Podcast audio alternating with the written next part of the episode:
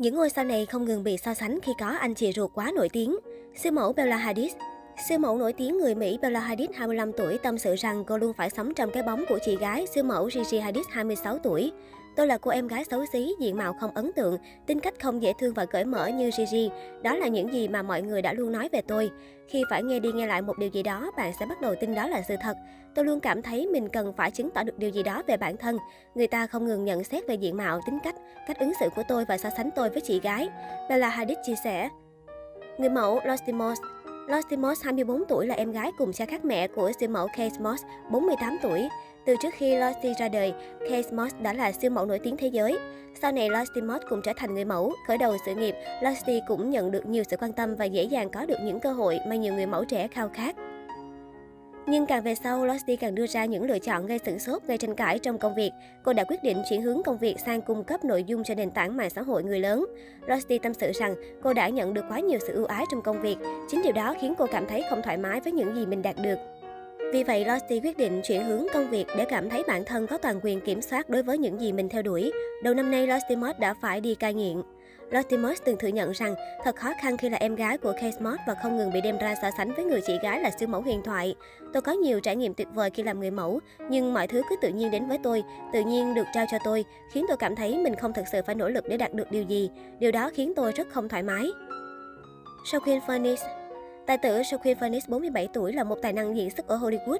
Dù vậy, trước khi gây tiếng vang với các vai diễn có sức nặng trong các bộ phim như La Theater, World the Lies, The Master hay Joker, Joaquin cũng từng chìm khuất trong cái bóng mà người anh trai quá cố nam diễn viên River Phoenix 1970-1993 để lại. River Phoenix sớm được nhìn nhận là tài năng diễn xuất ở Hollywood, nhưng anh cũng sớm qua đời vì sốc thuốc. Ở giai đoạn đầu sự nghiệp, Joaquin đã luôn chìm khuất trong cái bóng rất lớn mà người anh tài hoa đoạn mệnh để lại.